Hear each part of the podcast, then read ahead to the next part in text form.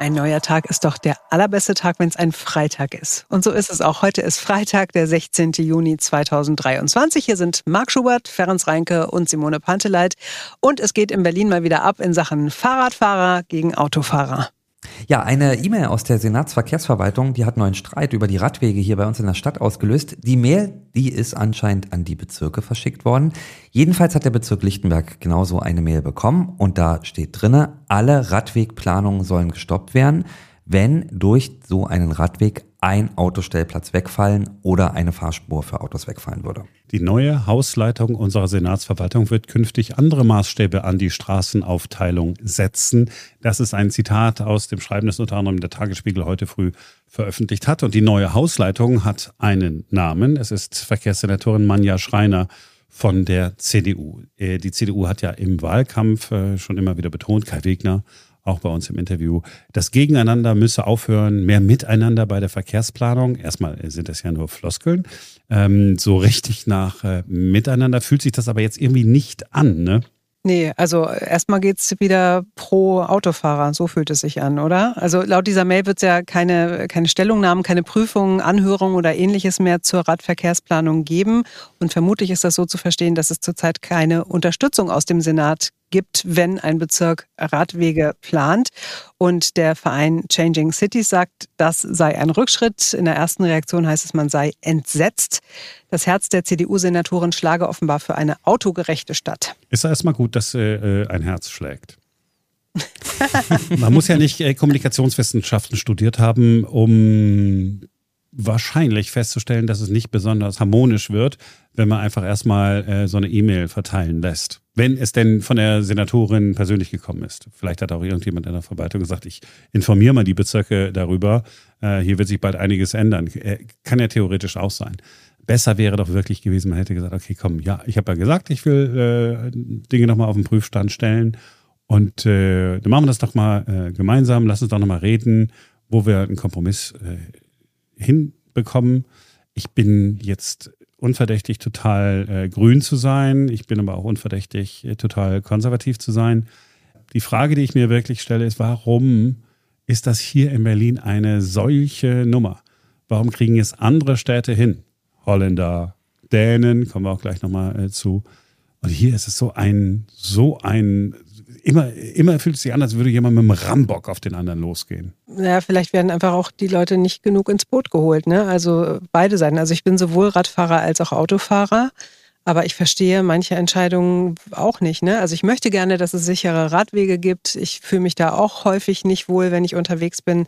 Äh, auf der anderen Seite ärgere ich mich als Autofahrer auch über blöde Verkehrsplanungen, wenn dann auf einmal eben keine Parkplätze mehr da sind oder ähm, keine Ahnung. Äh, also ne, man, man selber in eine Situation gebracht wird, in der man äh, Radfahrer dann gefährdet und so. Und von daher, ich, ich fühle mich da auch überhaupt nicht mitgenommen. Ich werde überhaupt nicht gefragt, was ich wo wie gerne hätte oder so. Und deswegen, ja, wahrscheinlich ist das halt dann, dann deswegen kommt es einem dann so vor wie Rambock, wenn was entschieden wird. Und das übliche Problem bei uns in Berlin ist, äh, rühren einfach zu viele Leute drin rum.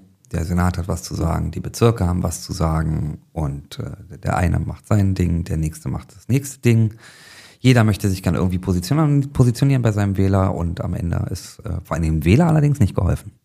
Für den frühen Abend hat Changing Cities zu einer vergleichsweise spontanen Demonstration aufgerufen äh, vor der Verkehrsverwaltung in Mitte am Kölnischen Park soll demonstriert werden. So, und heute früh äh, hatte ich die Gelegenheit mit Raunhild Sörensen von Changing Cities na, wie heißen sie denn? Changing Cities äh, zu sprechen. Und das Interessante ist, man hat es vielleicht am Namen schon gehört, die Frau kommt aus Dänemark. Und wir alle wissen, wer schon mal in Kopenhagen war, da ist Fahrradfahren eine Sensation und Autos dürfen trotzdem äh, noch fahren. Hier ist das Gespräch. Einen schönen guten Morgen, Frau Sörensen. Guten Morgen. Ich habe Ihrer Pressemitteilung entnommen, dass Sie entsetzt sind. Sind Sie denn auch überrascht eigentlich? Man will ja immer gern das Gute wünschen, aber wir haben befürchtet, dass das Mobilitätsgesetz tatsächlich in Gefahr ist.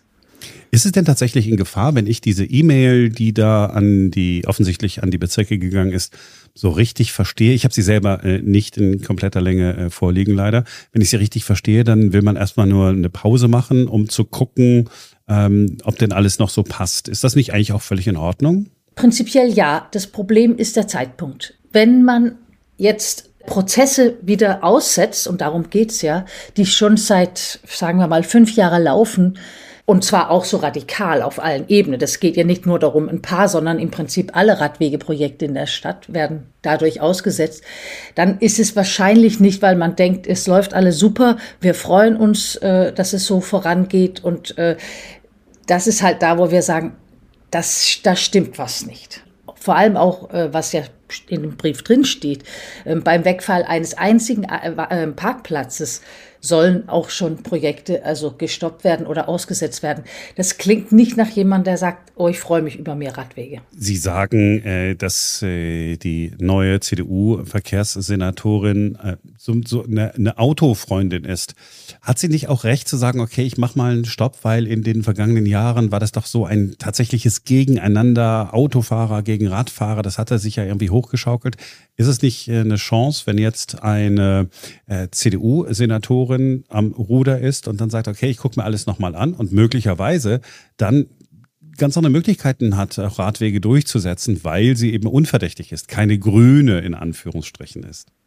Doch, auf jeden Fall ist das eine Chance, aber das ist nicht de facto das, was wir sehen. Wenn sie wirklich daran Interesse hätte, dann hätten, würden sie die Leute an einen Tisch bringen und sagen, wie können wir das noch beschleunigen? Dann würde sie nicht sagen, äh, mit, per Brief quasi oder E-Mail äh, an den Bezirken äh, einen Stopp verordnen. Das ist ja nicht die Art, wie man eine kooperative Prozess in Gang setzt, um das Ganze zu beschleunigen. Und äh, was Sie sagen mit dem Gegeneinander, ich halte es tatsächlich für hochgeschaukelt. Wir haben ja einen Monitoring-Prozess aufgesetzt äh, bei Changing Cities Anfang des Jahres, also bis Ende letzten Jahres haben wir gemessen, was eigentlich passiert ist, seit 2018, wo das Mobilitätsgesetz verabschiedet wurde.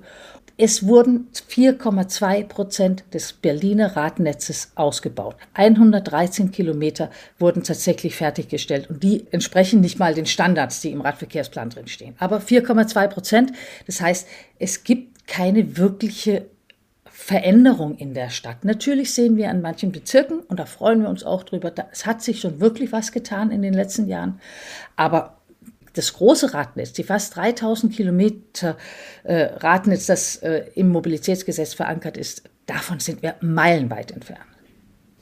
Haben Sie überhaupt Hoffnung, dass äh, es die Bereitschaft in einer Stadt wie Berlin äh, gibt, dass sich was tut? Oder ist hier die, ja, die Autofahrerlobby, wenn ich das mal so negativ äh, sagen darf, so stark, dass das eigentlich gar nicht vorangehen wird? Ich bin mir ziemlich sicher, dass äh, es so oder so kommen wird. Es hat sich so, wie wir wie Sie auch korrekt gesagt haben, hochgeschaukelt. Ähm, uns äh, geht es ja nicht mal darum, dass wir Autofahrer oder Autofahrende nicht mögen. Ähm, uns geht es nur darum, und ich glaube, das werden die meisten Autofahrende auch zustimmen, wir es sind viel zu viele Autofahr Autos in der Stadt. Äh, ständig sind überall Staus. Äh, äh, es ist viel zu eng und ähm, wir müssen ja auch noch ein bisschen äh, an die Klimaanpassung denken. Das heißt, wir brauchen auch Platz für Bäume, für äh, blaue, grüne Infrastruktur und so weiter. Also ich glaube, langfristig kommen wir nicht umhin, wenn wir diese Stadt noch richtig gerne leben wollen, und das wollen wir doch, dass wir da äh, darüber reden, wie wir den Platz im öffentlichen Raum anders aufteilen können. Ich frage Sie das deswegen, weil Sie persönlich aus Dänemark kommen und wer schon mal in Kopenhagen war, auch mit dem Fahrrad. Ich bin nicht mehr mit dem Fahrrad von Berlin nach Kopenhagen gefahren, diesen Radweg, den es da gibt.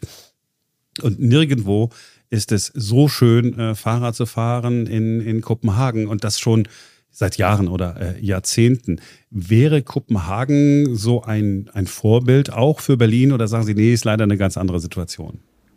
Nee, das kann durchaus ein Vorbild sein die Dänen oder die Kopenhagenerinnen haben das ein bisschen, ein bisschen anders rangegangen.